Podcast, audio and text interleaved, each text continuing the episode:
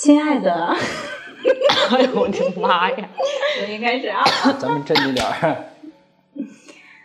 亲爱的听众朋友们，大家晚上好，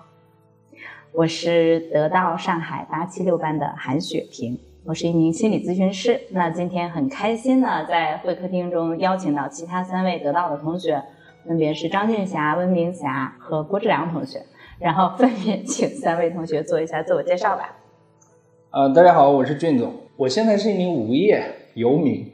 刚刚从某大厂裸辞，然后想去干一些属于自己的事情。今天就是来跟大家谈谈我这一段自由快乐的时光啊。以上。好，明霞同学，大家好，我是 Morris 温明霞，一个九六年的金融猎头。呃，相信大家可能在玩七的时候有见到过我，我是首届得到同学节的分享嘉宾，也是一个旅行深度爱好者，所以我对自由呃充满了非常多的渴望。对，所以今天也被邀请来呃给大家分享这个话题，非常高兴。好的，谢谢谢谢 Morris。接下来我们请郭帅自我介绍一下。大家好，我是咱们的亲同学郭帅不帅？我也是一个石墨烯新能源材料行业的创业者，嗯，自由这个话题从小就喜欢，可惜从来没有自由过，所以今天一有这个话题，一定要和大家讨论一下，管它自由不自由，先能自由的讨论再说。好的，谢谢郭帅啊。基于三位同学的分享，大家已经听出来了，我们今天的主题呢是一个非常有趣的主题，叫自由。自由呢，我想了一下，它就 有的时候有点像空气，看不见摸不到，没有边界。好像极其极其重要，但是它跟空气好像又不太一样，因为空气对于我们大多数人类而言似乎唾手可得，但是自由好像对于一部分伙伴们而言来的没有那么容易。所以我们今天非常想探讨一下，我们这几位同学对于自由的看法是什么样的。那也希望接下来的这呃一段时间能给大家带来一些不一样的体验。那首先特别想问呃我们在座的同学们，就是当问到你的人生自由吗这个问题的时候，你的脑中升起的画面是什么？你的感觉如何？我先请俊强同学。你问我画面？嗯，我其实一直觉得自己不怎么自由啊。嗯，我从。刚开始读书开始就是一直想挣脱我爸我妈的管束，特别是我妈的管束啊。呃，后来真正觉得自己还算自由的时候，是在上大学那四年啊。其实人生最自由的可能就是上大学那四年，但是呢，那四年有一个很大的问题，缺钱，就穷。然后再之后。嗯，从大学毕业去了北京，开始做游戏。其实你谈自由嘛，也自由，其实没人管我。但是你要工作，所以在我我三十多了，我现到现在没有感觉到一个很自由的状态。所以你问我什么是自由，我当然梦想的是那种什么无间无拘无束、天高任鸟飞的状态。但是实际上，我确实从来没有感受过。嗯，好的，我听到了不同阶段的，就是某种程度的自由啊。然后接下来我再问一下郭帅。呃，我从小就是一个特别渴望自由的人。呃，小的时候还是一个小朋友的时候，我记得经常是做一个梦，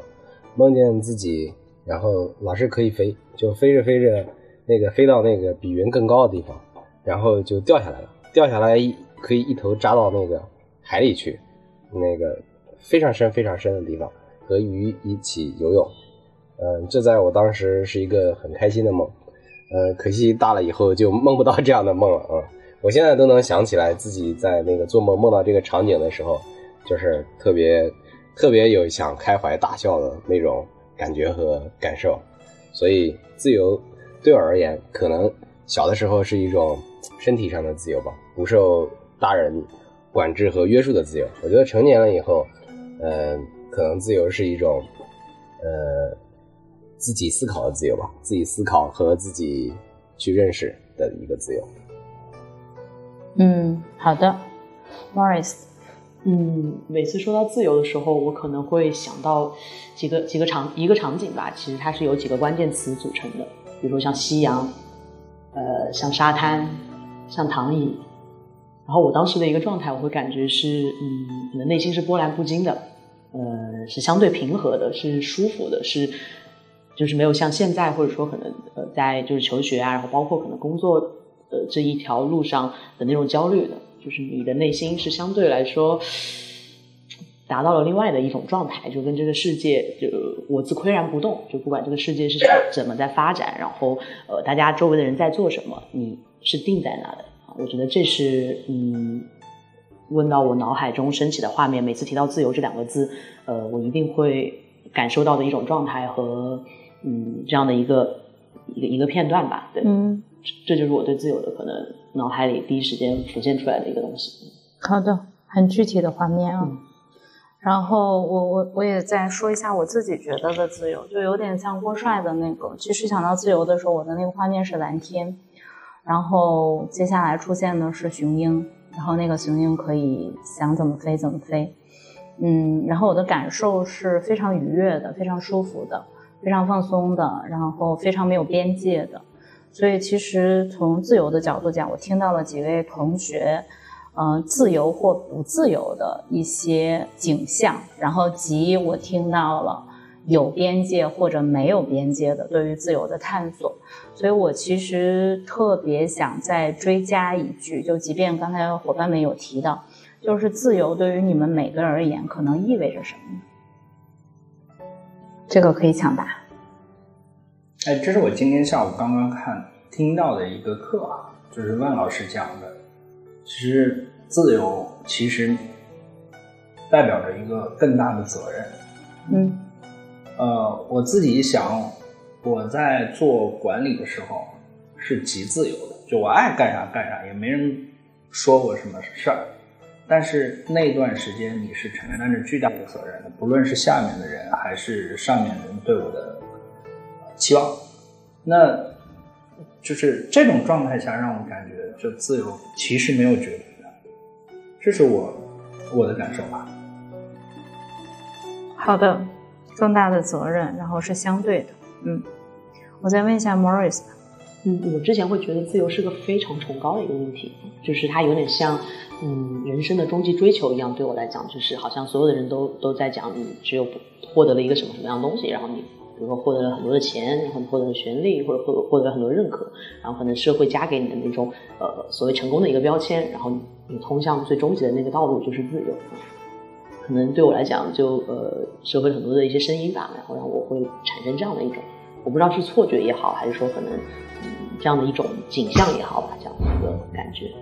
但是越成功不是会越不自由？对他可能在某些方面会自由，呃，我觉得自由它是个相对的一个东西。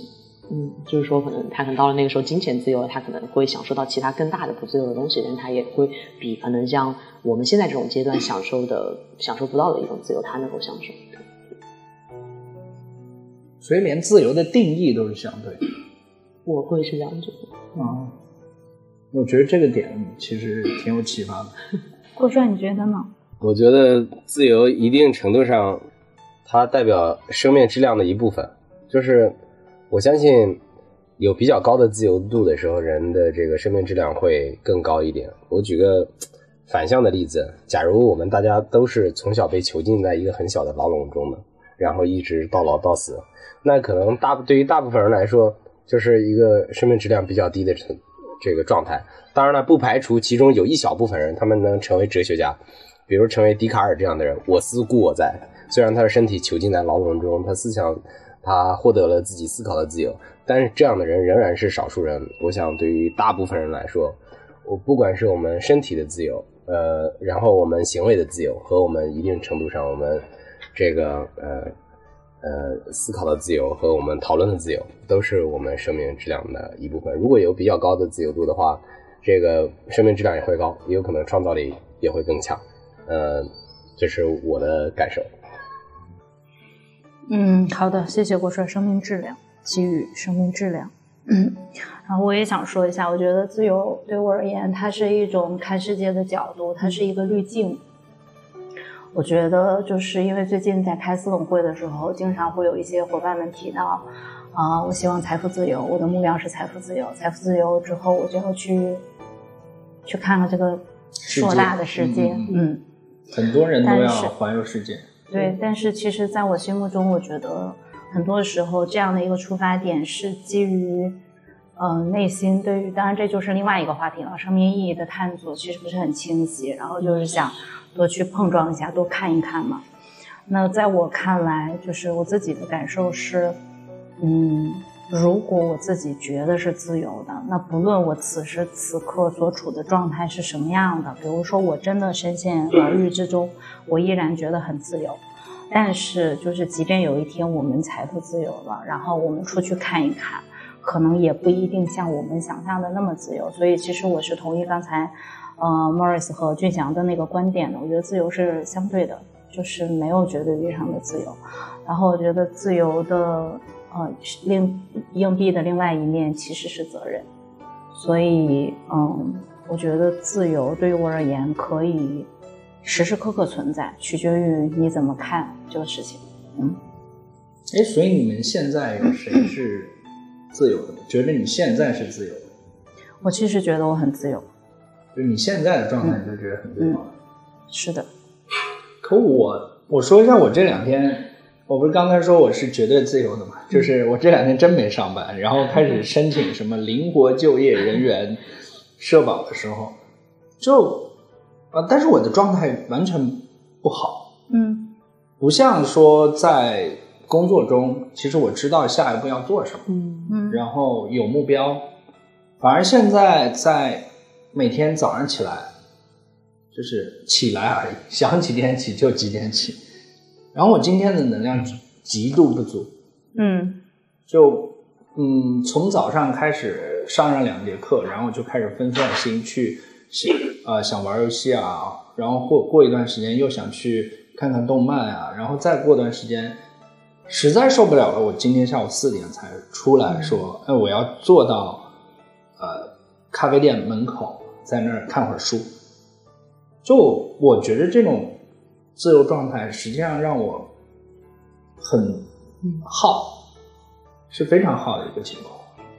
所以回到刚才咱们说的，到底要的自由是什么？其实钱上，假设我花的少，我已经。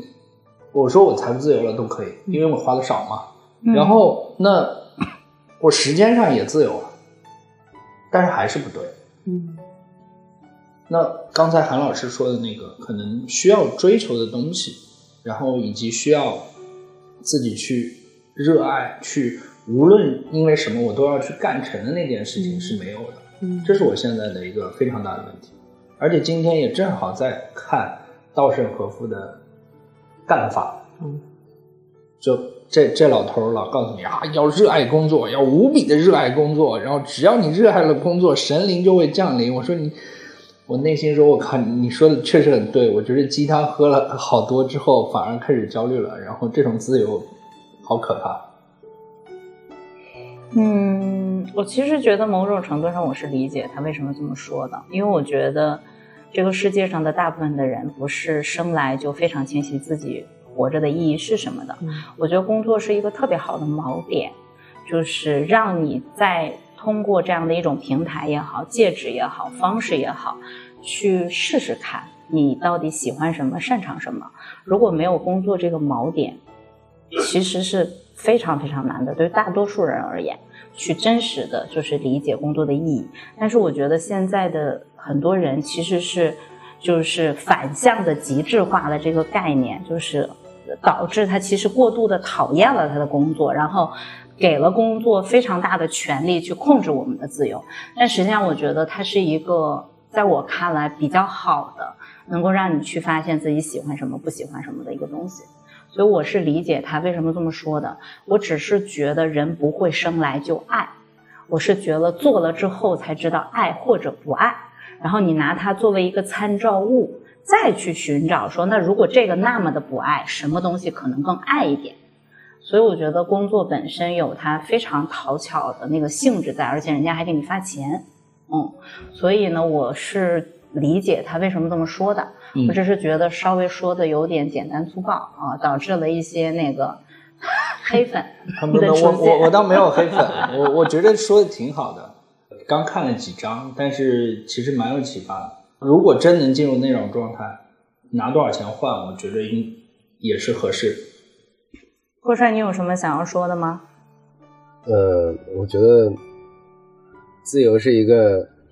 呃，自由是一个很奇怪的东西，就是往往有约束我们的东西的时候，我们才能够更好的体会自己对自由的需求，以及找到自由的宝贵。如果没有东西天生限制我们，我们生来就比较随心所欲。可能我们第一，我们不容易知道自由是什么，不容易获得体感；第二个呢，人更有可能会有更多的空虚感。所以说，在现实世界中，我觉得对于我们人类来说，适当的、必要的约束和限制，对我们对自由感的这种体会还有需求，我觉得有一个很好的保护作用。嗯，第二个是追求自由这个事情呢，确实是相对的，是一个相对意义上的嗯事情，就是总因为它总有极限，总有边界。呃，我们在得不到它的时候，我们是特别渴望它。然后有一天，让我们呃给予我们特别多的自主选择选择权，给一个普通人大量的自主选选择权的时候，他是不知道怎么去选择的。这个时候，他会陷入另外一种东西，他觉得呃约束消失了的时候，他的依靠和抓手也消失了。所以，我觉得人是一个矛盾的动物。嗯，人需要自由，但是。同时也需要，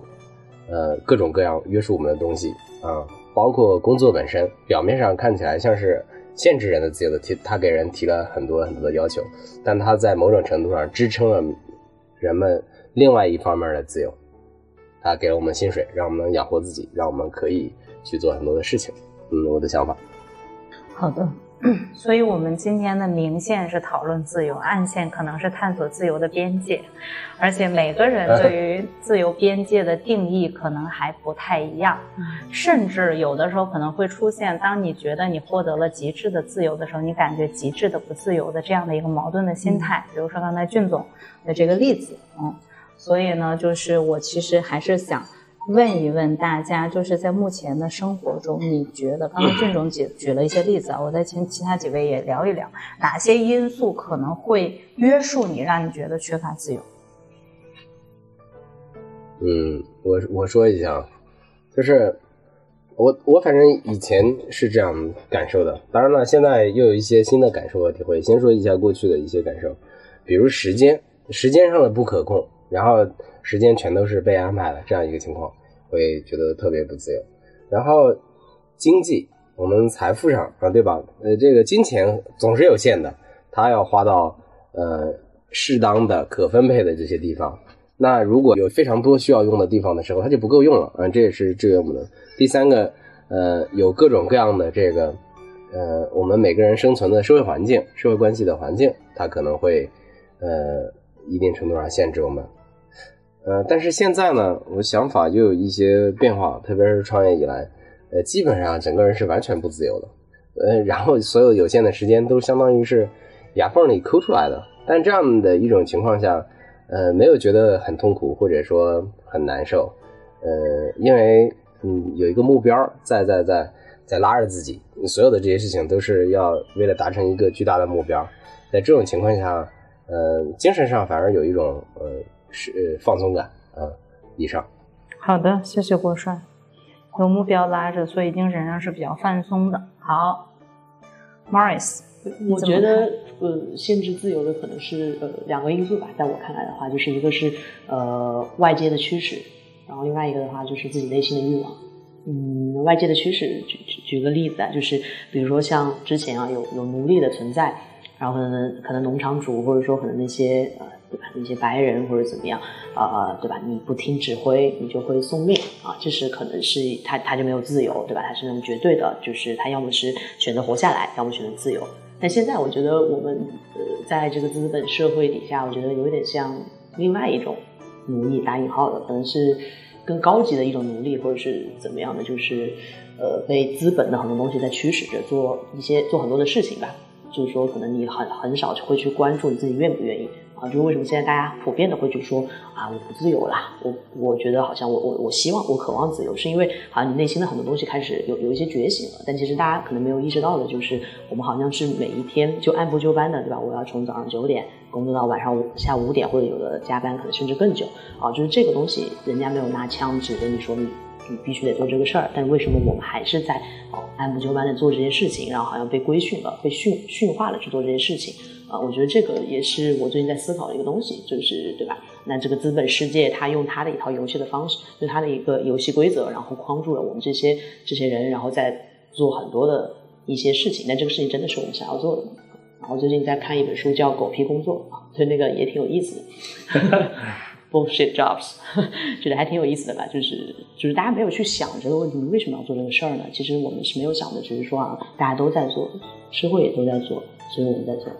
所以，嗯，这个这个真的能自由吗？这样子啊？对，一个我觉得是外界的驱使吧，然后另外一个就是自己内心的一些欲望和渴望。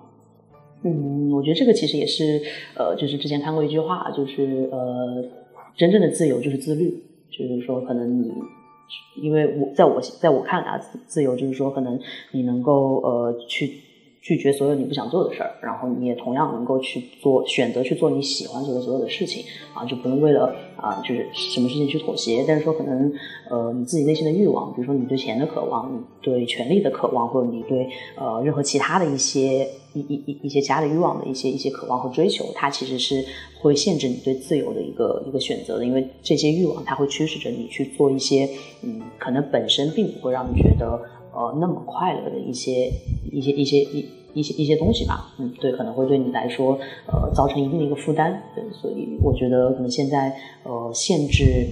呃自由对我来讲的很大的两个因素，一个就是可能外界的呃外界的一些驱使，包括自己内心的呃欲望和和渴求吧，因为可能在我现在这样一个年龄，我对这个世界。包括对外外部肯定是有非常多的一些欲望和和和和渴求的啊，觉得是这两点。嗯嗯嗯，哎，我特别同意后面你说的那个，就是欲望。实际上，我认为说两点真正让我们觉得不自由的东西，一个是欲望，一个是恐惧。嗯，欲望是指说，就像刚才说的，我想要，我想要更多，我想要比别人好。嗯。然后这些东西，你在追求这些东西的过程中，那就是你前面的一颗胡萝卜。然后你再被它牵着走。前段时间，我和我这边一个，当然这个小朋友是个富二代，他怎么说呢？他说：“嘿，那个哥，你觉着我赚多少钱是个够？”他现在在网易，大概年包一百万。嗯。然后他就觉得我应该回去陪陪我孩子。他后来想，要不我回去体制内吧？我去体制内。然后每天少赚点但是我能跟我孩子在一起，然后他的成长、他的性格都会更好一些，那这个是不是会更好？嗯，所以其实他放下钱那个追求的时候，他反而可以跟我说，我想要的是什么，我真正想要的是什么。然后另外一个东西是恐惧，其实最近我觉得自己有点躺赢啊，就是因为不是说失业潮嘛，呃，然后或者是大家都下岗，然后有一些。朋友下岗了之后会很焦虑，他说我明天就要上班，我就我赶紧要去找工作，为什么呢？因为他有房贷，嗯，他有老婆孩子，上有老下有小要养，然后这个时候他就恐惧，我一旦没有钱了，那我房贷还不上，我老婆孩子要饿肚子，就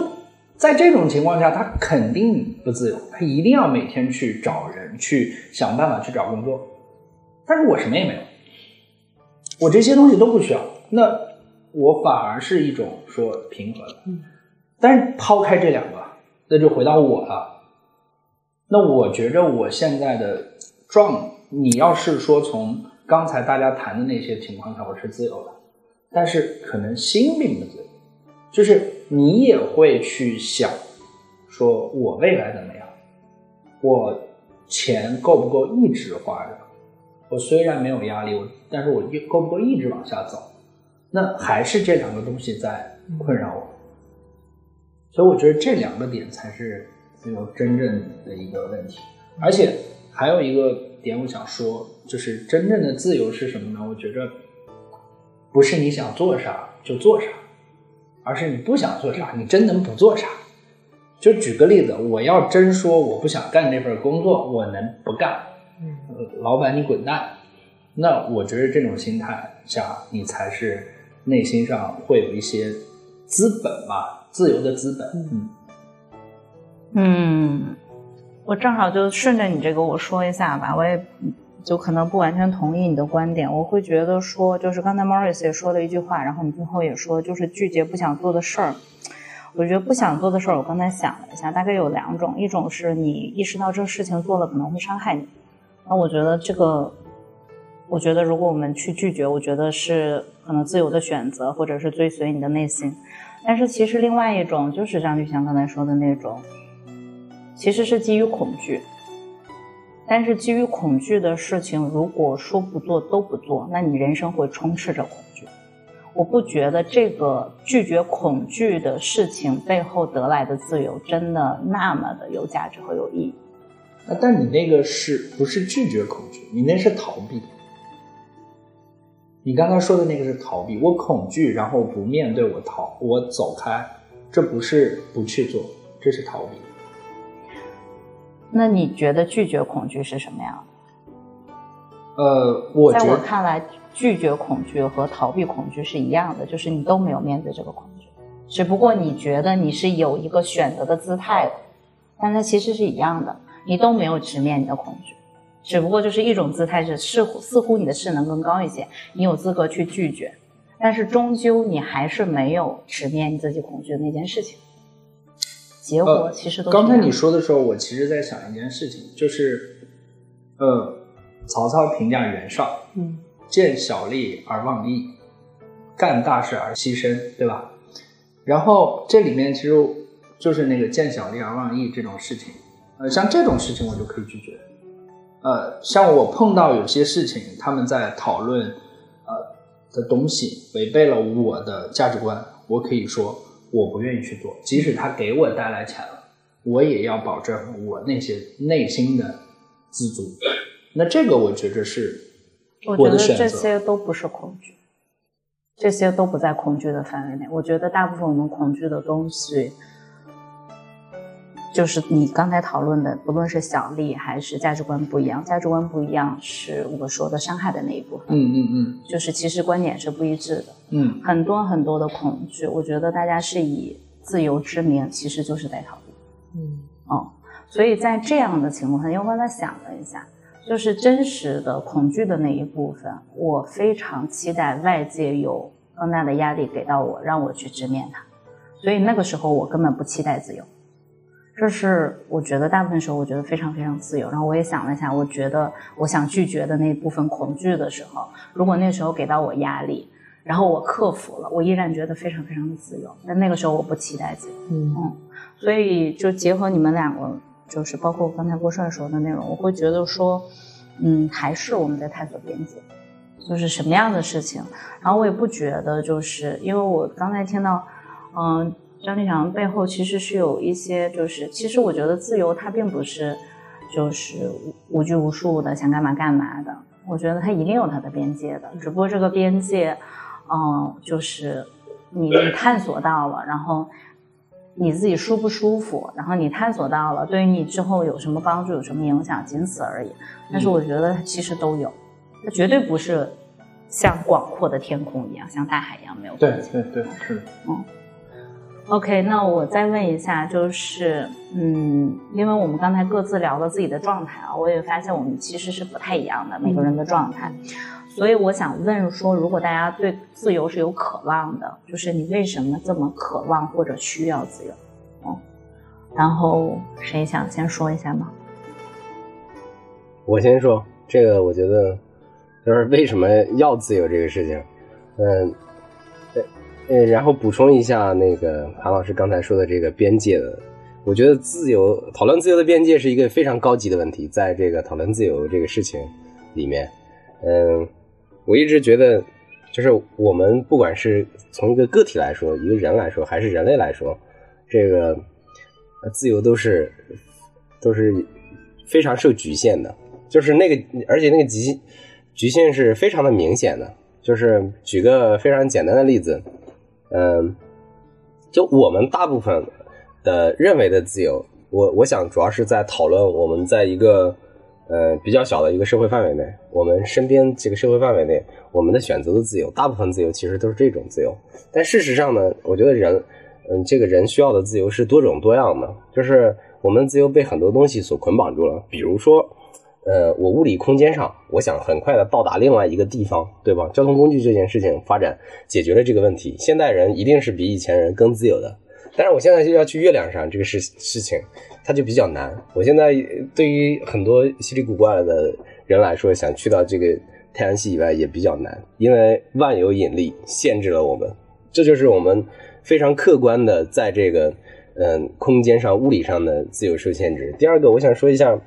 嗯，我们认知上的自由，尽管这个我很喜欢那句话“我思故我在”，但实际上，嗯，我们的思维并不是没有极限的，并不是说没有边界的。我们因为我们的认知都是被概念所塑造的，我们的概念一定程度上是被我们的语言所打造的，所以，我们语言的边界和我们能够认识到的概念的边界，一定程度上，它变变成了我们能够思考那个极限。嗯。我们，呃，不可能去没有任何限制的超出自己认知以外的去进行那种思考。就比如，呃，我我这个创业有一个很强的一个感受是什么？有很多的科学发现，对于一个普通人来说，他是确实没有办法想象的。因为我我们普通人的那个认知的那个那那那个环境里，我们不知道会有这样的事情，我们没也没有这样的现象在我们面前所展开，所以我对于我们是无法理解的。但是。它确这个世界上确确确实实是存在这样的现象的，所以我觉得，嗯，科学家们做的一件事情我很尊敬，就是他们在这个，嗯，客观世界的对客观世界的认识这件事情上，他们在每一个呃不同的维度不停的在扩展，呃，其实这些扩展反向过来给了普通人更多的自由和权利，它变成了我们能力的一部分啊，比如我们现在能够。呃，享受这种远距离沟通和交流的自由，是因为比如像手机这种东西，我们现在有呃到处去旅游和玩的自由，是因为我们交通工具的进化；我们有嗯可以到处讨论的自由，是因为我们有各种各样的软件和很多的方法。所以，嗯，非常显而易见，自由的边界非常非常的呃明显。但是呢，这个呃。还有呢，更不用说我们作为一个普通人，我们在时间有限、金钱、财富有限，呃，我们还有许许多多的目标在影响着我们，我们还有相应的这个社会关系，呃，我们都是这个网络中的一个人，还有相应的责任要去要去兑现的前提下，呃，也都是有限的。我我我想呢，这个所以大部分人来说呢，只是可能是周边的一个有限选择内的一个呃，能否自由选择，甚至我们的选择都是。有限的，只是大多数情况下我们自己意识不到而已。那个，所以我我想呢，这个对于自由的这种需求，我觉得一定程度上可能是促进这个嗯人类成长嘛的的的动力之一啊。嗯 嗯，我我能够想象到的最好的嗯变得更自由一点的最好的解法就是成长本身。呃，我觉得成长可以带来。嗯，自由度的拓宽，原因是在于，呃，如果我们的技术更先进，我们在空间上、在物理上，我们的自由的边界就会更大。如果我们的认知上提高了更多，我们我今天能够比比比昨天看到更多的东西，我觉得我在思考上的这个自由的空间其实也大了一些。尽管我以为我昨天是很快乐、很自由的那个状态，那时候我想干啥就干啥。但是那是一种低级的自由状态，嗯，我我后天比今天又多了很多的这个新的认知，呃，那个时候我的选择可能相对来说没那么多了，但是那是因为看到了更多的局限性，所以，嗯，我觉得成长，嗯，很重要，成长是带来自由的一个解法之一上。好的，谢谢郭帅。郭帅其实在回答，就是自由就是有边界的，而且自由的，我们为什么那么渴望自由？因为我们都渴望迭代、进步，然后变得更高级。然后我来回想一个比较低级的不自由的状态啊。我刚才在想，为什么渴望自由的时候，又忽然想起我小的时候在幼儿园睡午觉，我不想睡。我就想出去玩儿，或者我们每次睡完午觉起来都会有一个雪糕。我就想起来吃这个雪糕。我刚才就在想，为什么时间不能快一点，让我起来吃这个雪糕，或者是让我起来玩呢？那个时候我感受到了强烈的被约束、不自由。后来等我慢慢长大一点点，我又想，我又刚才我又回溯了一下，我又想到了，我希望我爱的人以我希望的方式爱我，但是人家不这么做，嗯，所以我觉得其实还是有。在整个成长的过程中，蛮多的挫败，包括我后面刚做咨询师的时候，我希望我的 client，我希望我的客户以这样的方式成长，我希望他的速度是这样的，但是其实人家也不按照我的方式。我觉得在这在这些时刻里，可能多多少少我都感受到某种程度的受限，没有那么自由。嗯，但是就是好像是一个越来越的过程，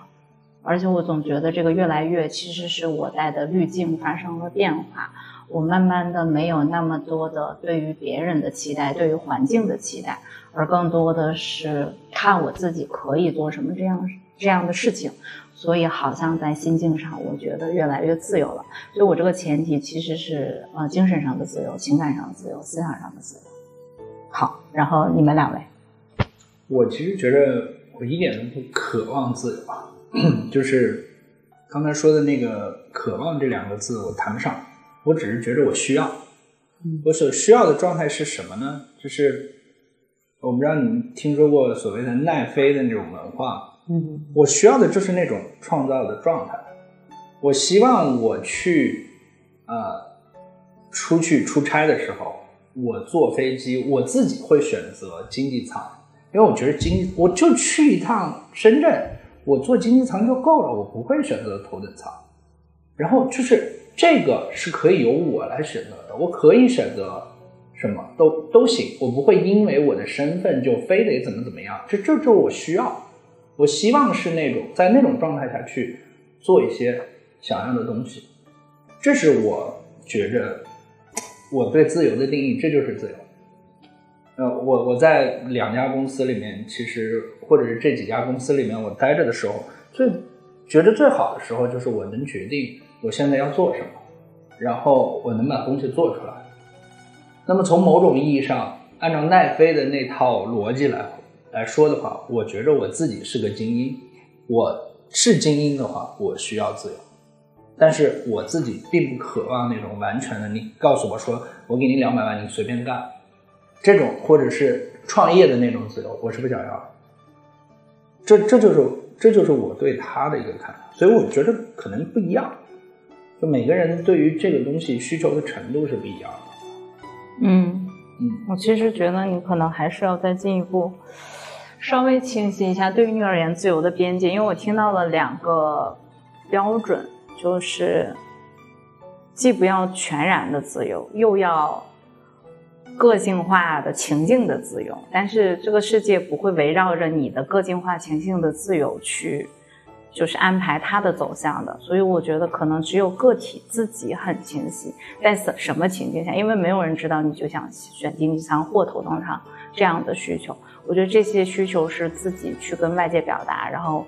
换来的，嗯。但是人家也不知道你不要全然的自由，因为很多人想要全然的自由，嗯。所以我觉得这个事情可能就是有点类似于我有一个 list，那个 list 上就是我想要的。那个自由的边界可能是什么？就是再次又回到了刚才郭帅说的，所有的人类发展那个整个的在各个维度的探索的边界是什么？它肯定一度就是不是那样的，然后慢慢慢慢慢慢就换来了更多。嗯，比如说郭帅，现在我们就希望他在上海，但他不在上海，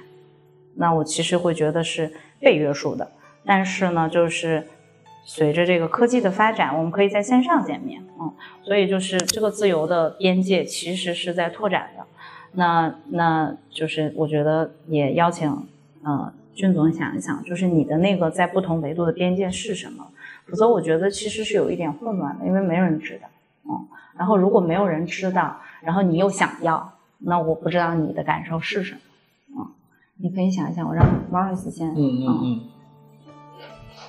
对，其实刚刚韩老师呃在说他小时候的那个故事的时候，我还蛮触动的，因为我也想到，就是其实挺小的时候吧，就会感受到那个呃，就是对自由的一个渴望，但那个但当时肯定不知道那是自由啊，甚至都不知道有这个词组在，当时会觉得。比如说，可能哎，你你想要一个什么东西，然后父母不给你买，或者说可能你不想做这个事儿，但父母说，哎，你今天跟我一起去哪个亲戚家？对，可能是是这样的一个选择的一个东西。对，当时就是会觉得，呃，就这一块会有一些受限吧。对，当时可能从很小的时候就会呃引发出有一些可能对这一块的一个渴望，或者是稍微的一些懵懂，但那个时候可能不知道就是是自由这个东西啊。但呃，可能在你成长的过程当中，你会有很多的课题，在你的每个阶段，包括在你求学的阶段，在求职的阶段，可能在你刚工作三年，刚到了五年，然后再到十年的阶段，就是呃，就是可能也会有各种各样的可能来自呃，像呃，当时你小时候打引号，像父母给到你的那种约束，对，就是这样的一些东西，就是可能工工作上给到你的一些约束，然后呃，老师学校给到你的一些约束，包括甚至在往大了讲，就是说，就是法律层面、国家层面给到的一些约束，对，之前会觉得呃，这些东西还蛮。限制的，就是会觉得哦不自由，对。但后来其实再往后走，再深入的去想的话，就是嗯，会觉得自由和约束可能并不一定是相悖的，对，它可能反而是相辅相成的一个东西。就是没有约束，你可能反而感受不到自由这个东西的存在。嗯，会有这样的一个思考。比如就是说，呃，就是一个小的一个问题啊，比如说，嗯，大家会觉得对吧？那刑法到底是保护自由的，还是约束自由的？嗯，对，我觉得这这是一个边界或一个权衡的问题。对。然后再结合到刚刚可能呃郭帅讲的那个，就其实给到我的启发还是挺大的，就是呃对吧？我们一直在追求行动上的自由，但其实真正我觉得可以达到一个更好的一个状态，或者是反反而是反求诸己，是思想上的自由啊。我觉得这个可能是更加怎么说呢？就是说可能更加本质上的一些自由吧。就是你真的思想自由了，你真的呃思考的你的心智模型能够达到一个自由的一个一一一个状态，不被外界或者你自己的欲望所去驱使的时候。那个时候，就不管你在做任何的事情，或者在做任何选择的时候，是不是他会更加的自由？我在思考这个事儿，对。但是思想要如何达到自由，这个也是我觉得值得去探讨的一个东西。因为，呃，就是可能你比如说你现有的知识真的能够支持，或者你现现在看，就是说可能世界观嘛，或者说你可能你的三观的一些形成，它真的能够支撑你自由嘛？这个东西其实我觉得觉得不一定。对我觉得。就像刚刚我提到的，从小啊，然后大家一路成长到大，你对自由的理解也好，或者说可能对这个世界的看法也好，其实是完全就是在在迭代，在在呃在在在变化的。所以就是说，可能随着你的呃知识面越多越广，你可能对呃整个自由的一个理解，包括你身边事物的一个解读，包括看他们的一些角度，其实是呃完全不一样的。然后另外一个的话，就是说可能你思维方式的一些行程，然后包括可能一些训练，其实也会规训你可能。看待自由啊，然后包括可能这个世界的一些角度和方式，对我觉得可能在我看来，现在就是说可能更加嗯相相对极致，或者说可能更加高级一点的自由，就可能是自己思想上的一些自由，然后要怎么去拓宽你自己思想的边界，怎么去形成可能对吧批判性的思维，而不是说可能去全然的去接受外界给到你的信息，你怎么去做筛选，你的思考的体系怎么去建立？我觉得这个其实是能够帮助。我能够达到自由的一个终极的一个形态，而不只是去在过多的去去纠结我的行为上是不是自由这个事情，这是我想说的一个，嗯，还是比较渴望的。所以我觉得有一个比较重要的点啊，就是你们就是 Morris 其实有问一个问题，就是如何达到思想上的自由的这件事情，你要说一说吗？没有，我刚才在听这个的时候，我在想。因为我是做游戏的啊，今天晚今天晚上咱们说的事儿都有点形而上，我感觉，嗯，就是其实我们做一个简单的分享。其实我做游戏的话，呃，我认为游戏本身是一段有趣味性、有挑战性的体验，嗯，然后呢，呃，这里面的话，其实我们需要一个目标，我们一直在建立目标感。那你说现在最自由的游戏、最开放世界的游戏，在我们游我们游戏界里面是？啊，那就是荒野之心啊，就是塞尔达是天，对吧？然后那这个游戏它里面足够自由了，你在里面想干什么就可以干什么。但是他需要有一个目标，塞尔达他也要，不是林克他也要救公主，只不过说我可以现在选择不去救公主，我在我的限制的这块小岛里面我去玩，我玩各种各样的东西，我永远有一个目标去做。那回到我自己。我其实想要的状态是什么呢？我有目标，嗯但是呢，我又有一定的资源可以让我达成我这个目标。我有不同的方法，就像呃那个一年一度喜剧大赛里面，你们要在多长时间里面排出一部剧，这个剧要好看，但这个是目标，然后我自己就会奔着这个目标去做。所以我想要的就是在那种限定下，明确目标情况下的一个呃自主状态，嗯嗯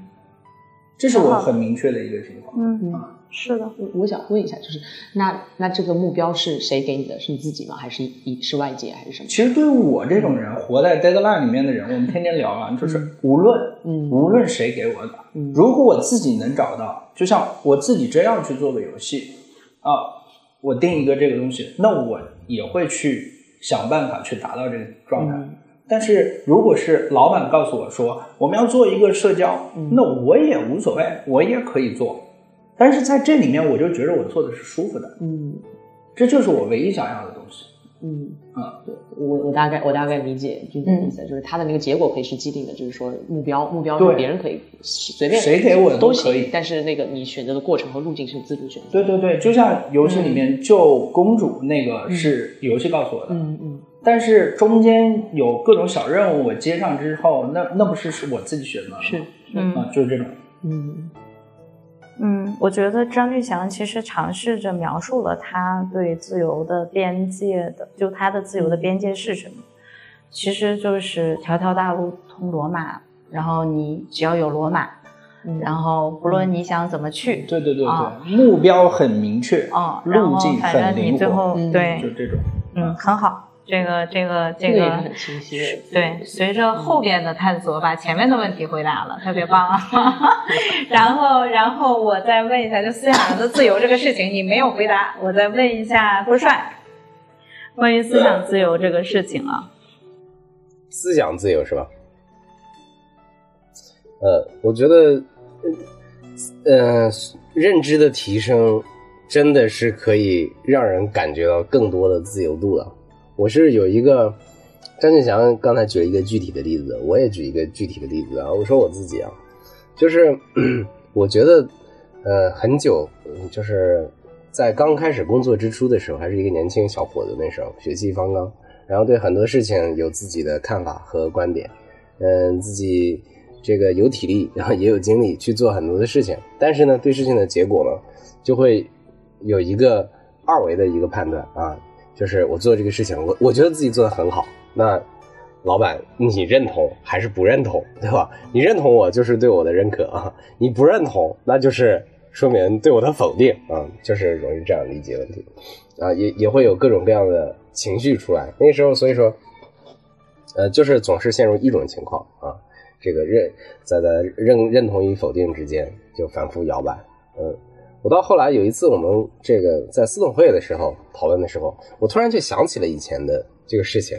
就是私董会让我们经常从一个呃，不管是作为多元角色之一也好，或是或或者是作为帮助案主进行挑战的人也好，啊、通过挑战实现关怀的人也好，嗯、我觉得一定程度上让我们更清晰的去辨识，呃，沟通的人和我们沟通的人当中的描述的事实、情绪、观点、立场这些东西巨大的差异。呃，这个时候再回到呃生活中，嗯，许许多多的这种沟通环境里面，我发现有许许多多的人，有许许多多的人啊，这个我说的是大千世界啊，不是我们的那个得到同学在 为为为主啊。得到同学，我觉得都是高知分子啊，大家还是喜欢就事实聊事实，呃，就观点聊聊观点的。嗯嗯，现实世界中许许多多的人，百分之五十以上的沟通全部是情绪。大量的东西都是情绪，在被情绪包裹的时候，人的自由选择就变少了。呃，哎，这个时候如果我们能意识到这个东西它是情绪的时候，我们就会把可以把情绪的这一部分放在这儿去辨识一下。呃，另外一方面也也可以去去去停下来思考一下他想描述的事实是什么，嗯、他的需求是什么，嗯，他的目的是什么，这样让这个沟通效率变多了，我们自己也没有那么多的情绪。我觉得这个时候我们获得了一种这个自由。这是我们我们的选择多了一样。第二个是，嗯，以前的时候会局限于你认同我或者是反对我啊，这是一个很低级的认同还是反对。我们现在的这很多的政政治斗争就是这么这么被挑动起来的啊。那个，但实际上呢，我们是不是除了要不然我们互相大赞啊，或者是我们互相吵架之外，我们有没有第三种可能？我们呃也也不用去称赞对方。也不用去反对对方，我们就坐下来平心静气的去聊聊这个问题，又或者是我们既可以认同对方，又可以反对对方，我们可以继续的更深入的聊聊这个事情。我觉得又多出了两种选择，嗯，所以成长我觉得是可以，嗯，包括认知的提升是可以带来我们更多的自由度的，而且也让人有了更多去兼容对方的可能性。我觉得兼容一定程度上意味着对方的这种观点，或者他的这种呈现不再是一个极其特殊的情况，它是一个嗯可以被理解的情况之一，它只是许许多多的情况之一。所以说，嗯嗯，多元视角有利于兼容，有利于更好的提升我们认知上的自由度，也也可以给我们带来更多的选择自由。我的一些小想法，以上。嗯，好的。就延续你这个，就我刚才你在说的时候，反正也激发了我比较多的灵感。然后我其实刚才有想到一个概念，我觉得就在我的定义中，我把它叫最小自由单元。我觉得我最小自由单元的一个分子是想象力。我觉得人只要有想象力，就可以足够自由。然后我举一个今天现挂的例子。那个张俊祥在我们 开始之前，他说他要写一本科幻小说，类似于啊，近科幻的一个奇幻小说。奇幻小说是什么？高级了，就是总之是跟梦相关的一个小说。然后我会觉得说，这个他的这个想法啊，跟他此时此刻的状态，什么失业无业呀，什么那个这儿不爽那儿不那个什么呀，都没有关系，就是。我觉得只要你有想象力，其实你可以做到任何事情啊。然后那个事情可以如宇宇宙般一样的广袤无垠啊。所以我会觉得说，在我看来，人只要有想象力就可以足够自由，不论你身处何地和什么样的境界。然后第二个，我觉得另外一个比较小的分子，我会觉得说，我只要能感受到我的存在，我就会觉得我很自由。然后这个感受呢，如果说锚点，我觉得特别简单，就是眼耳鼻舌身，就是你看到的、听到的、闻到的、尝到的和触触到的。我觉得其实这是一个，就是你刚才呃刚才呃郭帅说的认知的迭代、认知的升级，然后专门把情绪放在一边。嗯，其实我也觉得说，嗯，我我不介意把情绪放不放在一边这件事儿，但我会觉得说，从感官的角度讲。此时此刻，我感到室内的温度其实是有点凉的，但是我看着这个，就是这个这个这个演播室里现在有两位啊，张俊祥和 Morris，我看着他们俩眼神呢，然后也很放松，我也很开心，因为我们有真正的就是有温度的交流啊，然后甚至我们有精神上比较深远的共鸣，所以呢，就是我很感谢我有视觉啊，否则我其实没有办法享受这一刻。然后我听到你们说的话，包括郭帅在苏州在线上说的话，其实对我有非常多的想象力的刺激和影响。然后呢，就是此时此刻我闻不到任何东西，但是我觉得我如果一直闻下去，可能会闻到空气中的冷的味道。嗯，然后我也没有尝任何的东西，但是我会觉得说，精神上精神上的自由，精神上的。品尝是我其实觉得此刻比较甜蜜，因为，嗯，之前跟 Morris 聊，他也说每次跟你们聊完都感觉很充电。那我会觉得我们今天晚上到目前为止，我的感受从这个味觉的角度讲其实是甜蜜的。那触觉的话，就是一会儿我去准备拉一下他们俩的手啊。哈哈哈那我想表达的是什么呢？我想表达的是这些感觉，我非常感激他们，让我感受到海水瓶此时此刻的存在和与世界万物的连接。然后那些连接呢，它不一定是极致的美好的感受，但是它是各种各样的感受。这些各种各样的感受让我感受到了我自己人生的丰富性。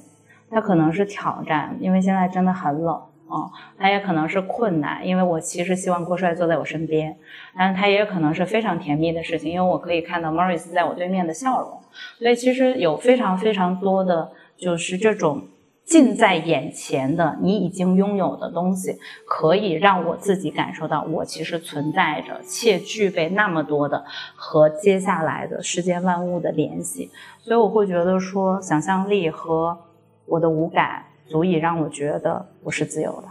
嗯，OK，有点多，对不起。嗯，那个我也想表达一下我的自由。你不是说思想上的自由对吧？对，我觉得思想上的自由对于我来说，就是昨天听到一句名言，啊，不是一句金句，是经验的使用要且宜且用，且用且宜。那我其实觉着后面那句话。是我觉得很有启发的一个点，就是我在思辨什么东西是对的，什么东西是错的。当我原来的时候小的时候，那我不知道我父母引导我，对吧？然后后来的工作了，我天天追求方法论的东西，在某种什么东西来引导我。然后，但是当我真正知道他这句是鸡汤，那个东西是 PUA，嗯，然后这个东西是什么样的？它可能这一面是什么样的，那一面是什么样的？我开始去思辨每一件事情，从各个角度我翻过来覆过去看它的时候，我觉得那一刻抽离出来的我是自由的。嗯，我说这是我认为思想上自由，就是能真正去站到像，呃，当然最高层可能像马斯克那样，咔一下看到第一性原理，但干不干不到。但是我已经开始思考，我觉得这已经是一个比较好的状态，起码是到了知道自己知道的那个层次。我觉得这个就挺好。嗯嗯，我刚才听到这个，我想起来就是关于怎么实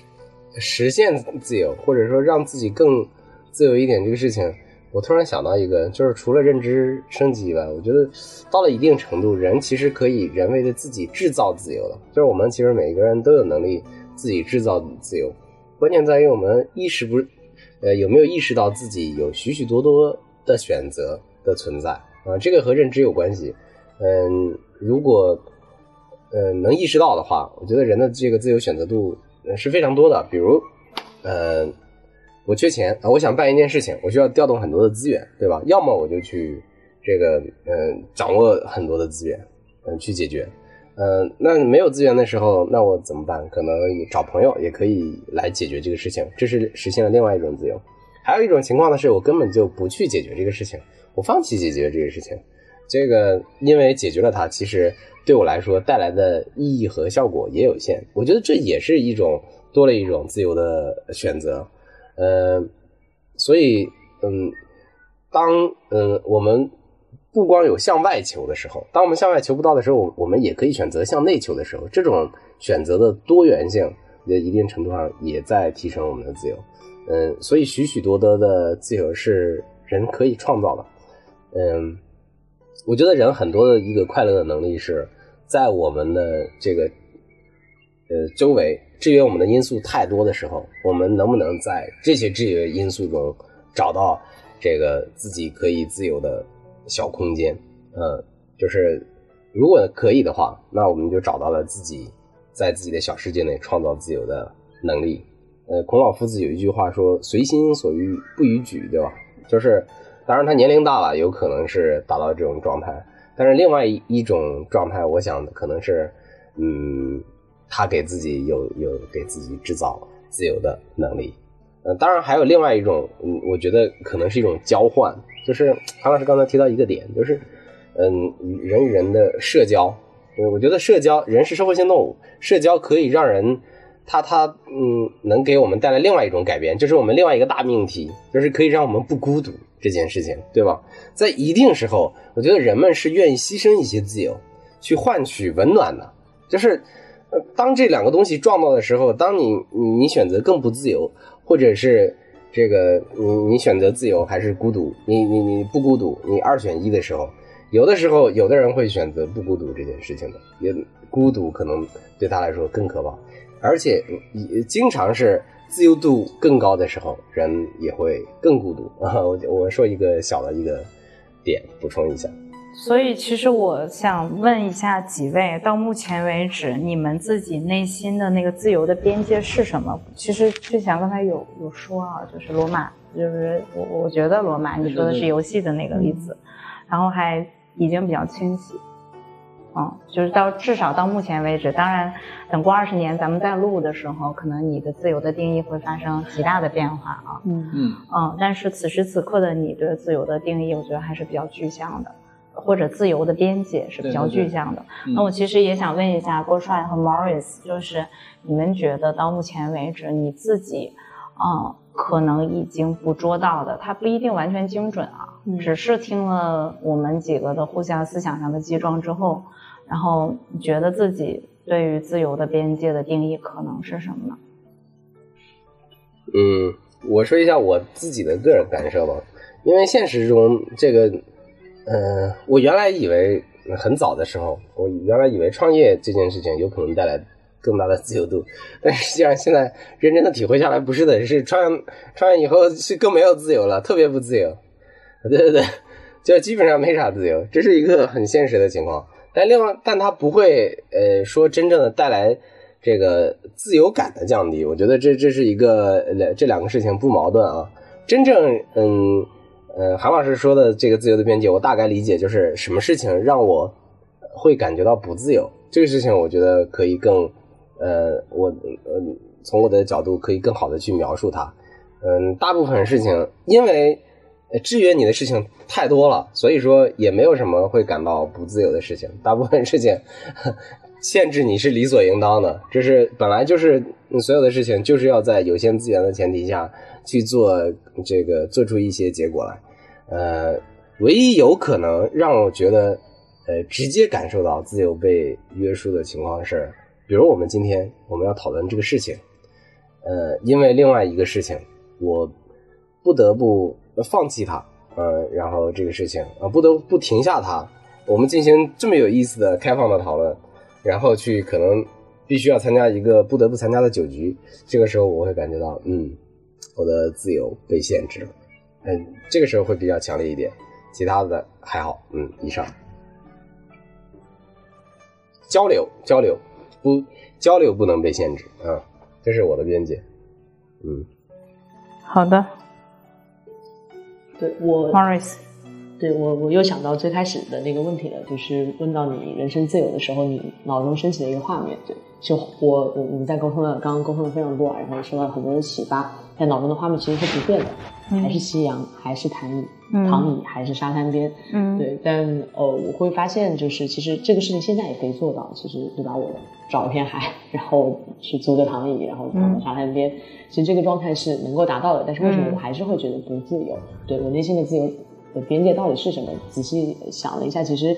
好像就是更多的是那种平和的那种状态，是一个心境的一个东西，而不只是说可能物质上的，或者说可能外物环境上的一个东西，反而是你自己可能、呃对对你自己的看法也好，或者说可能对这个世界跟外界的一个联系，然后包括可能嗯。呃，这些层心境层面上的一些东西吧，然后我想到那个呃一个作家叫嗯蒙恬吧，对他说过一句话，就是呃真正的自由是在所有时候都能够控制自己。对这个东西的话，我我我会觉得是他的那种控制，可能是对你自己欲望的一个控制，或者对你思思维方式，或者说可能你思想层面的很多的天马行空的东西的一些控制，就可能跟呃韩老师刚刚提到，就是他他会觉得就是说，可能自由是想象力的一个延伸嘛，但。呃，从这句话我会包括我自己，可能现在会觉得，就是它可能，呃，是你自己对你自己欲望的一个小的一个呃一个一个约束，或者说可能是你可能各种各样那种自由力发，啊就是想象力的发散的一个一个约束。对，反而我会觉得这样的可能对我来讲是更加自由的一种状态，就是、嗯呃去达到一个自律的一个状态，就你你可以不被外界的欲望也好、恐惧也好去驱使，你自己内心达到一个相对平和的一个状态，你知道怎么跟自己自洽。嗯在那个时候，我会觉得，呃，这对于我来讲是自由的一个边边边界在，在这一块吧，就是，呃，对，嗯，所以就从 Morris 的这个就是定义或者是边界的探索的角度，我想就是在延伸一下，我会觉得说，其实就包括我刚才在那个想自己成长的这个过程，其实有肯定有过无数次的觉得自己的那个自由是被受阻的这个情况，但我会觉得说，嗯，随着时间的增长，我觉得其实更多的是体验的增加，嗯，可能会理想状态可能会越来越清晰，就是。我我其实觉得，在我们更年轻的时候，一定是欲望更强烈的。就是但凡我们是有生命力的，嗯，然后我们一定是不是很清晰如何和自己的欲望相处的，嗯，这个大概要千百次的伤心，嗯，然后难过，求而不得，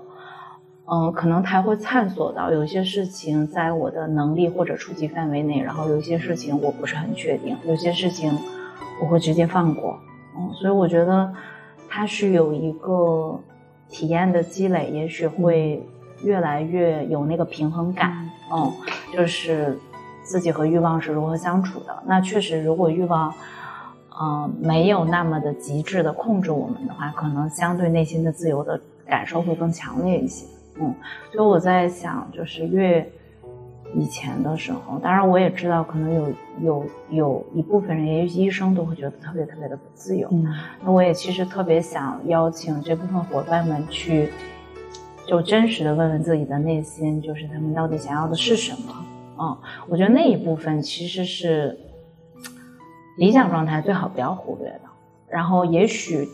嗯，我们去问一问，他们没有我们想象的那么难达成，也许真的是可以达到的。但有的时候可能需要时间，嗯，可能确实不是我们去了海边就自然的平和下来，嗯。所以我其实是就是，嗯，和 Mercy 心境是类似的，就是对于这个这种平静感和宁静感是有一种心之所向的，嗯。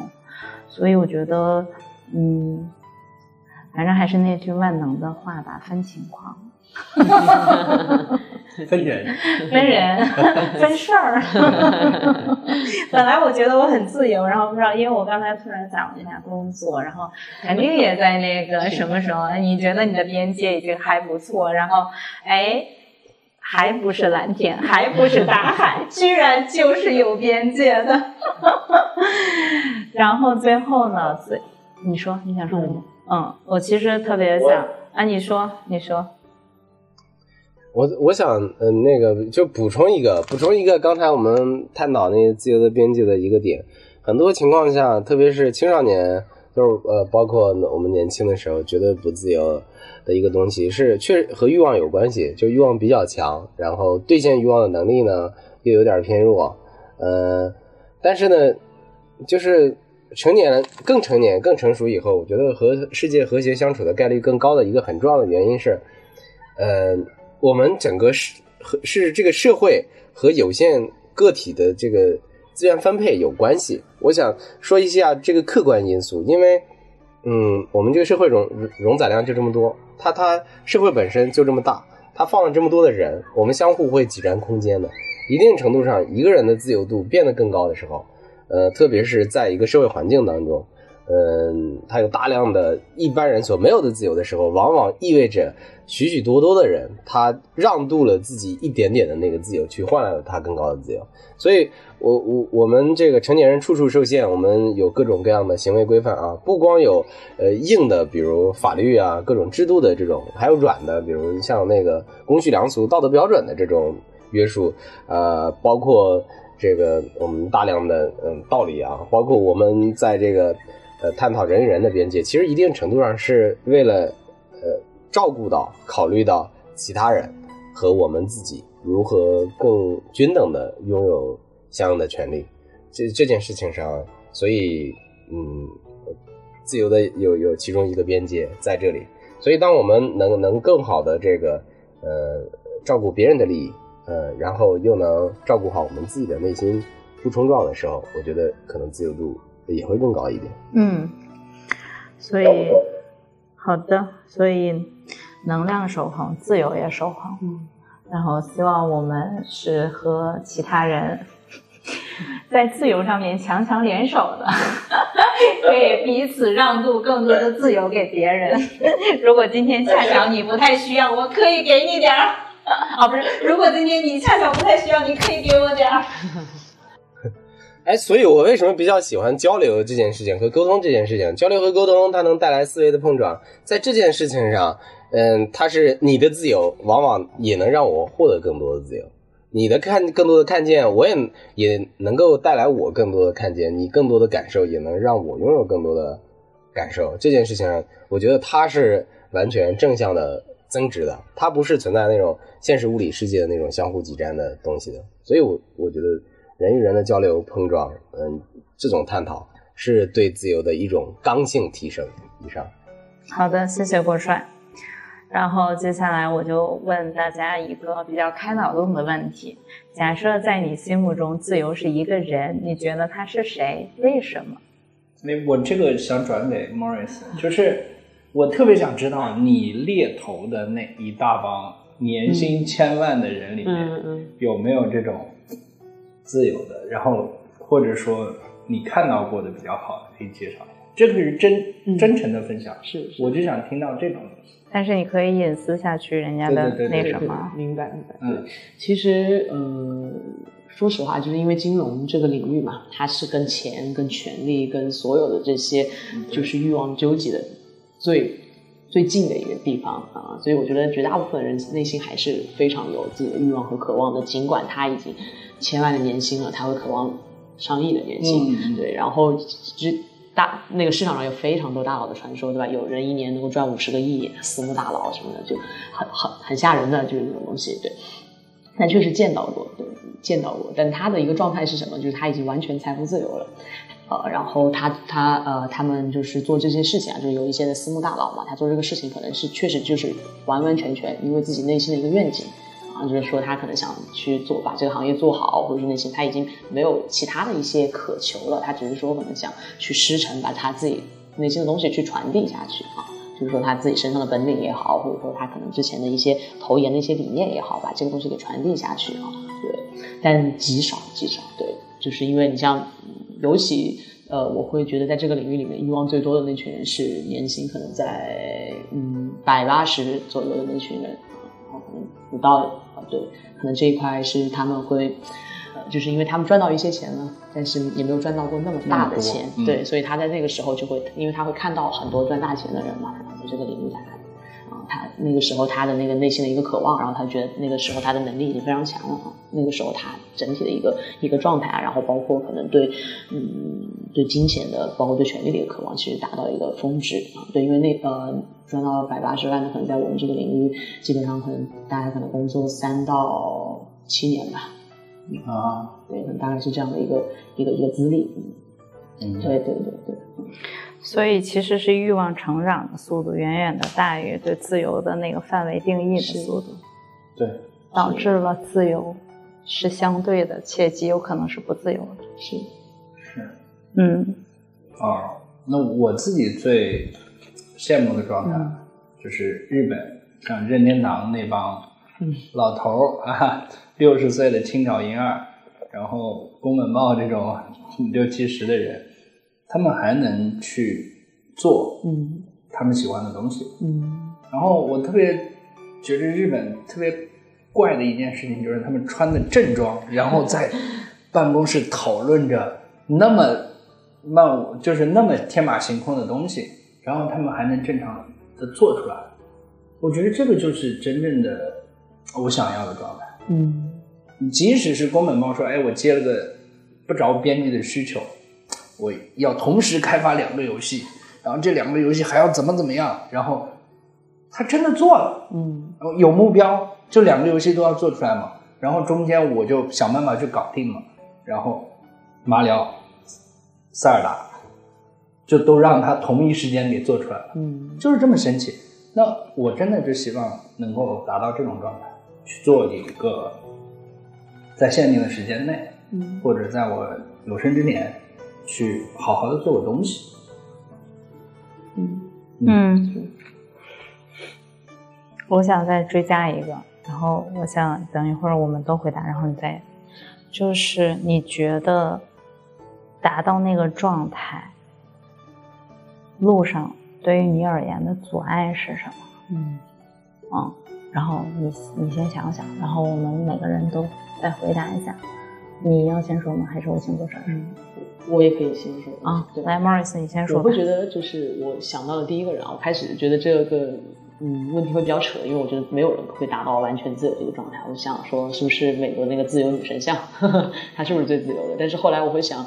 嗯，刚刚就是在俊祥跟我呃问完我那个问题之后，我一想，我觉得查理芒格吧，就是他在我目之所及的范围内，然后刚好又在金融这个领域内，然后他又刚好是做投资的，就是呃，我会觉得他是一个呃非常自由的一个状态了。你像他现在可能。都快百百百岁高龄了，对吧？然后他每年还是会定期，他有一个目标，就是他每年还是会定期的给大家出来去做那个就是年度的那个报告嘛，分享，对对，做那个分享嘛。然后他跟呃巴菲特两个人，对吧？然后他们在事业上已经达到了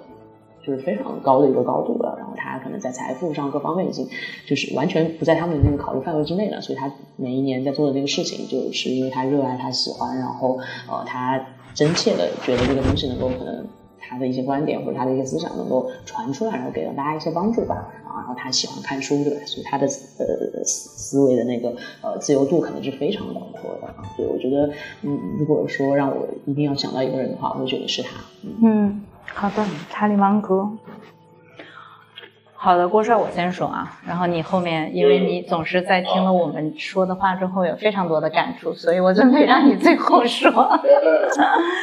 就是在刚才。刚才我我是刚才想了这个问题啊，其实我想了两个人。第一个就是上周末的时候，我看了一本一个电影叫《宋家皇朝》，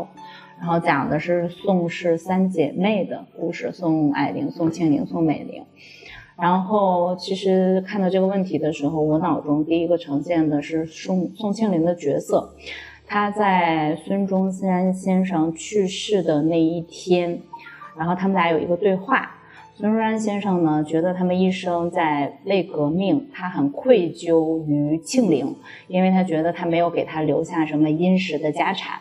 然后他说：“我也只能给你留下我们的这个房子，然后而且这里边什么都没有。”然后庆龄说：“哎呀，我现在有点激动啊。”庆龄说：“嗯，他说我觉得就是这足够了。”呃，在这个房子里有我们的回忆，在这个房子外面有我们的梦想。然后我会觉得说，他说了这段话之后啊，我会觉得说，就是就跟刚才我们说思想上的自由，其实我会觉得说，呃，有这样的想象力，然后有这样的追求，有俊祥说的目标，然后我觉得其实，呃，我那个时候感受到的是极致的自由。即便宋庆龄并不是一生，呃，要风得风，要雨得雨，然后她没有自己的孩子，呃，她也在非常短的时间内失去了很多很多的亲人，包括她自己的爱人，嗯，但是呢，就是我我觉得她的一生是璀璨的啊，从我个人的定义的角度讲，所以她说这段话的时候，我会觉得说，呃，就那个场景非常非常的自由，然后那个场景。有明确的对自己的心之所向的描述，不论是对过去还是未来。嗯，然后第二个人呢，是我刚才想的时候，又想到了我爸。嗯，过年的时候呢，我这个事情我好像跟郭帅讲过。过年的时候，呃，今年是我爸本命年，他七十三岁。然后，呃，过大寿，其实他不喜欢这种仪式感的东西，但是所有的家人都要求他做这件事儿，他就做了。做的时候呢，他这个人呢，这个一生从政，也很擅长这个有有一些文笔，但并不擅长公众演讲。然后呢，他说我要跟大家说一段话。然后他说，在你奶奶九十岁九十岁大寿的时候，我说的那段话没有人听。然后我就想，这哥们儿今年能说什么，能 能让大家产生共鸣？他还挺在乎听众的感受。然后我当时我真的是很尴尬，你知道，小朋友对于这种老年人说话的那种尴尬感啊。但是人家说了一段话，我其实还蛮难忘的。他说的非常简单，他说我今年七十三岁，我希望你们都很健康，我希望八十五岁的时候我们再聚在一起吃饭。然后瞬间就让我觉得，就是。你知道有一些老年人就直接对于那种长寿，然后他自己的那种依然非常有生命力的体现，然后说的非常的接地气，只是希望大家再多活。很多年，然后他也有愿望和觉得自己有能力再多活很多年。所以我当时听了之后特别感慨，我觉得他非常有想象力，然后也是很自由。然后等到那天回家之后呢，然后人家又开始。我说，我说那个那个，呃，你还挺有想法的。他说，我的想法不止于此。他说，我的想法是在某一天，我带着你妈妈去环游世界。然后我说，你可能会因为各种各样的资源受限。他说没关系，即便我不会开车，等到我想去的那一天，这个世界上的无人驾驶的车辆应该已经非常的风靡和流行了。然后就是所有的这些事情啊，就是会让我觉得说，嗯，不仅仅是他，我觉得任何一个充满生命力和想象力的人都是极度的自由的。所以刚才在提到那个人是谁的时候，我就从近景和远景中摘取了两个，我觉得就是那个瞬间我感觉极致自由的感受。嗯，所以郭帅，话筒交给你。我如果自由是一个人，我想到了三个人。第一个人就是非常赞同你说的这个人，我我就是生活中的自由人。我觉得许多退休了的人就特别自由，就退休了以后，我不不觉得是因为退休了以后没事儿干，而是因为许许多多的人退休了以后欲求降低了。有的时候无欲无求这件事情确实能带来更多的自由。就是我理解欲就是欲望，求呢是一种目标。嗯，特别是年轻人啊，或者是一个作为一个有追求的人啊，欲求这件事情确实会让我们非常自动自觉的把自己捆绑在各种各样的事情当中。嗯，所以我们有的时候我们认为的不自由，其实怪我们自己，对吧？嗯，所以生活中的这个自由人，我觉得很多退休的大爷大妈。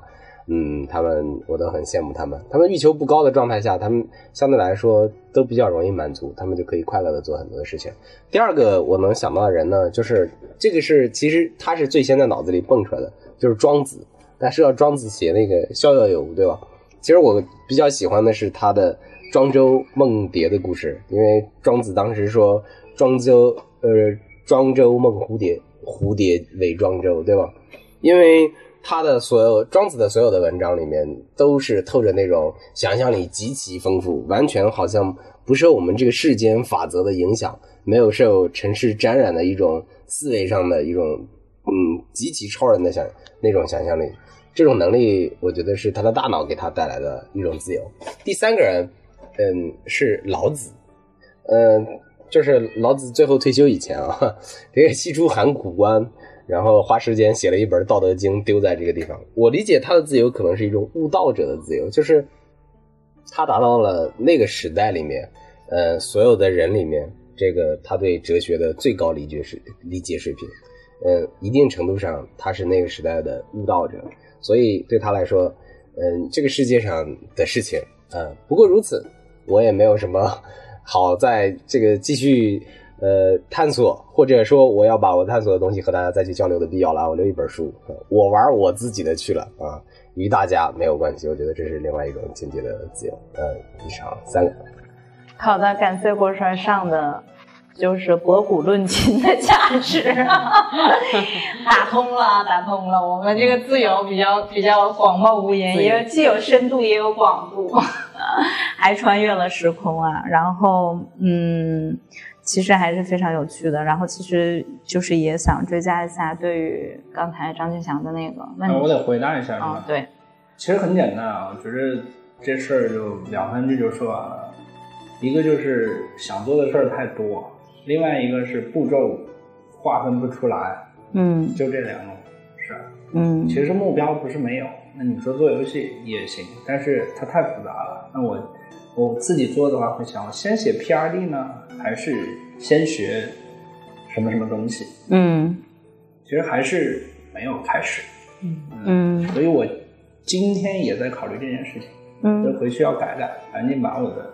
路径自己先划分清楚，然后就一步一步去做就行了，也不去想这边到底先写小说还是先干啥，就先找一样先做完再说。嗯嗯。所以第一个是欲望，第二个是经验或者认知，有一定的局限性。嗯，对。然后你的解法是实践，嗯，往前走。OK，好的，那今天时间也差不多了，最后想请每个人呢，对于今天的整个的这个内容啊，做一点点小的你的感触也好，收获也好，然后做一些小小的总结。嗯，可以天马行空啊，自由畅所欲言。嗯，好，那我先来吧。呃，其实今天晚上聊的这件事儿，正好和我最近的所有的事情结合在一起。回到刚才我们提的，说什么样的思想是自由的？啊，我刚才提到的，说是跳出来，那么就是我认为，假设这个世界是魔方的话，我现在可以去转动它，那我就想清楚他的每一步，然后应该怎么去做，一步一步去做下去就好。或许我做到那个份儿上了，我可能就得到了。嗯，以上。好，谢谢，谢谢娟总，Morris。嗯，我今天还是挺开心的，就是 首先是跟那个三位老师啊，对，在我心里是的，就是很很重要的老师。然后就是因为平常都非常欣赏大家的一些思考一些深度啊，然后包括可能看世界的一个角度啊，确实今天呃坐在这跟大家一起去沟通的话，也是。呃，深受震撼吧？我觉得有一些点，就是说可能突然的一些点，一些冒出来的一些东西，然后会给到我很多一些启发啊。所以我觉得今天晚上整体的一个状态是开心的，然后启发，包括后面的行动的话，会觉得就是呃，每个人对自由的一个理解，包括他的一个状态是完全不一样的啊。所以就是说，可能呃，对任何一个事物吧，就是说，我会开始会从更多的维度去思考，就是说，可能哎，自由对吧？对我来讲，它可能是 A 这个面啊，然后有时候可能是 B 这个面，可能这是我觉得批判性思维就 A 或 B 或者 C，对。但是说可能在沟通的过程当中，我会发现有 D 有 E，然后它可能是古今中外的一些东西，可能是我们从小时候然后一直成长到现在，甚至到未来的一些渴望，或者是呃，就是不停的在变化的一个东西，在迭代的一个东西啊。所以我觉得，嗯。还是那句话吧，就是没有人能呃站在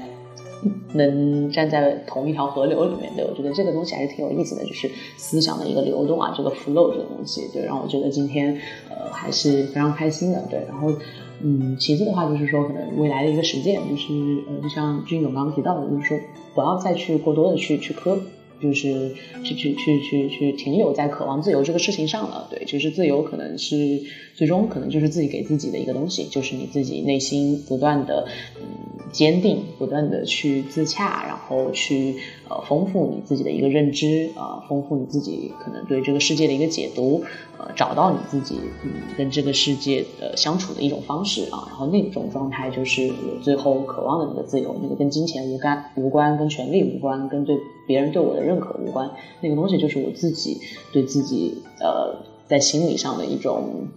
呃一种滋养吧，对，就是可能那种那样的一个平和的一个状态，所以我接下来会做的比较具体一些行动，就是会去阅读更多的一些书啊，就是说可能各种各样的一些呃呃。一一些一些一些有效的一些信息，然后跟古今中外的人去对话，然后给到我更多的一些嗯，就是认知层面的一些一些一些破圈吧啊，我觉得这个其实是呃。能够帮助我在这一条路上去走得更远。对，还有一还有一部分的话，就是我自己心智模型的一个改变。我觉得这个其实是可以训练的。就是之前在看很多书，他会告诉你说，哎，这个东西其实是可以训练的。就是我会去做一些可能小的习惯上的一些改变，然后去去不断的就是离那个所谓的自由更接近一些啊。因为最后可能没有绝对的自由嘛，就是说我可能在那个自由的那个边界里面，我不断的给自己拓宽，然后不断的拓宽，找到那个呃，对，走到那个。就是最远的那个边界上啊，这是我今天的那个想法，